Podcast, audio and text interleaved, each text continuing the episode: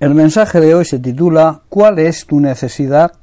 Muchas veces tenemos necesidad de algo, pero no acudimos a la persona idónea, a la persona adecuada. Nosotros, los creyentes, sabemos a quién debemos acudir, es a nuestro Padre Celestial y utilizando de intercesor a nuestro Señor y Salvador Jesucristo. En Lucas capítulo 18 leemos los versículos del 35 al 42. Dice así, aconteció que acercándose Jesús a Jericó, un ciego estaba sentado junto al camino mendigando, y al oír la multitud que pasaba preguntó qué era aquello, y le dijeron que pasaba Jesús de Nazaret. Entonces dio voces diciendo Jesús, hijo de David, ten misericordia de mí. Y los que iban delante le reprendían para que se callase, pero él clamaba mucho más Hijo de David, ten misericordia de mí. Jesús entonces, deteniéndose, mandó traerle a su presencia, y cuando llegó le preguntó diciendo ¿Qué quieres que te haga? Y él dijo Señor, que reciba la vista. Jesús le dijo Recíbela, tu fe te ha salvado. Un mendigo, que además era ciego, estaba sentado junto al camino, y entonces oyó un gran alboroto y preguntó qué ocurría, y le dijeron que era Jesús de Nazaret que pasaba por allí. Entonces, como había oído hablar de él y de sus milagros, clamó Jesús, hijo de David, ten compasión de mí. Y aunque quisieron callarlo, él gritaba más fuerte aún Hijo de David, ten compasión de mí. La insistencia de este hombre hizo que Jesús se detuviera y pidió que le acercaran a él, y luego le preguntó a este mendigo ¿Qué quieres que haga por ti?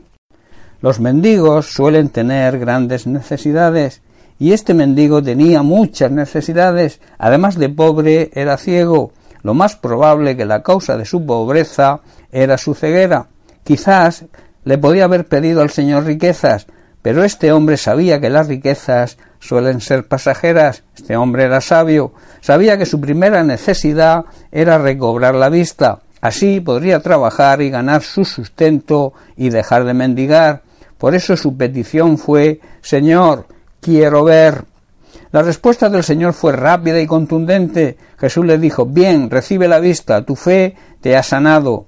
Como leímos antes, en otra traducción dice tu fe te ha salvado, y esto habla también de sanidad espiritual. Cuando acudimos al Señor pidiéndole ayuda, el Señor nos sana físicamente y también salva nuestro espíritu, salva nuestra alma. Quizás tu situación sea que tus ojos espirituales están ciegos y de alguna manera estás mendigando las bendiciones de Dios porque no estás en el camino, vives quizás junto al camino como estaba este mendigo ciego y por tanto necesitas entrar de lleno en el camino, encontrar la verdad auténtica y la vida que el Señor te ofrece. En Juan capítulo 14 versículo 6 Jesús se dirige a Tomás y a los demás discípulos y les dice Yo soy el camino, la verdad y la vida. Nadie puede ir al Padre si no es a través de mí.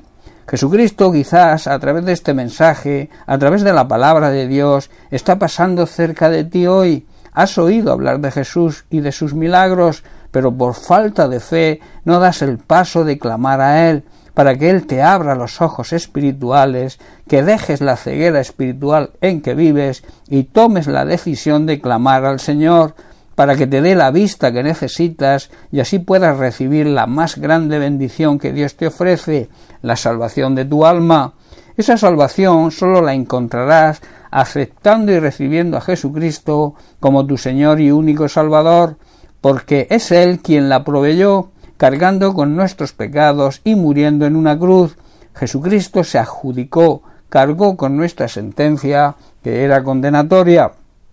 La Biblia dice que la paga, la consecuencia del pecado es la muerte, es la condenación eterna, lo que se llama la muerte espiritual bíblicamente hablando, pero Jesucristo, al hacerse cargo de nuestra sentencia, nos justifica ante Dios el Padre, nos perdona y podemos sentirnos inocentes, pero para recibir dicho perdón debemos aceptar, como he dicho antes, y reconocer a Jesucristo como nuestro Señor y Salvador personal. El Señor, si reconoces tu necesidad y clamas y le pides ayuda, se va a detener y te va a preguntar ¿qué quieres que haga por ti? sé sabio y pídele por la mayor necesidad que hoy tiene todo ser humano, la necesidad de la salvación. Dale prioridad a la salvación de tu alma por delante de cualquier necesidad material. Si así lo haces, Él promete que esa necesidad material también te la va a cubrir. La actitud de este mendigo ciego, después de recibir su petición, fue dejar de estar junto al camino, entrar de lleno en él, seguir a Cristo glorificándole y dando testimonio a todos de lo que Dios había hecho con él. Lo vemos en el versículo siguiente de Lucas 18, versículo 43, y luego vio y le seguía glorificando a Dios y todo el pueblo cuando vio aquello dio alabanza a Dios. Para terminar, quiero hacerte la misma pregunta que te hice al principio. ¿Cuál es tu necesidad? Acude al Señor y pídele por tu salvación, y Él se encargará de cubrir el resto de tus necesidades, además de regalarte la salvación por medio de Cristo. Así lo afirma y nos lo promete el propio Jesús en Mateo 6:33, donde dice Buscad primeramente el reino de Dios y su justicia, y todas estas cosas os serán añadidas. Después de recibir la salvación, debemos preocuparnos por encima de todas las cosas de buscar que el reino de Dios avance, llevando también una vida honrada y justa, dando testimonio del cambio que ha habido en nuestra vida y que merece lo que Dios ha hecho por nosotros, y entonces Dios nos promete que todas nuestras necesidades materiales serán cubiertas. Bien, pues hasta aquí el mensaje de hoy. Que Dios te bendiga. Un abrazo.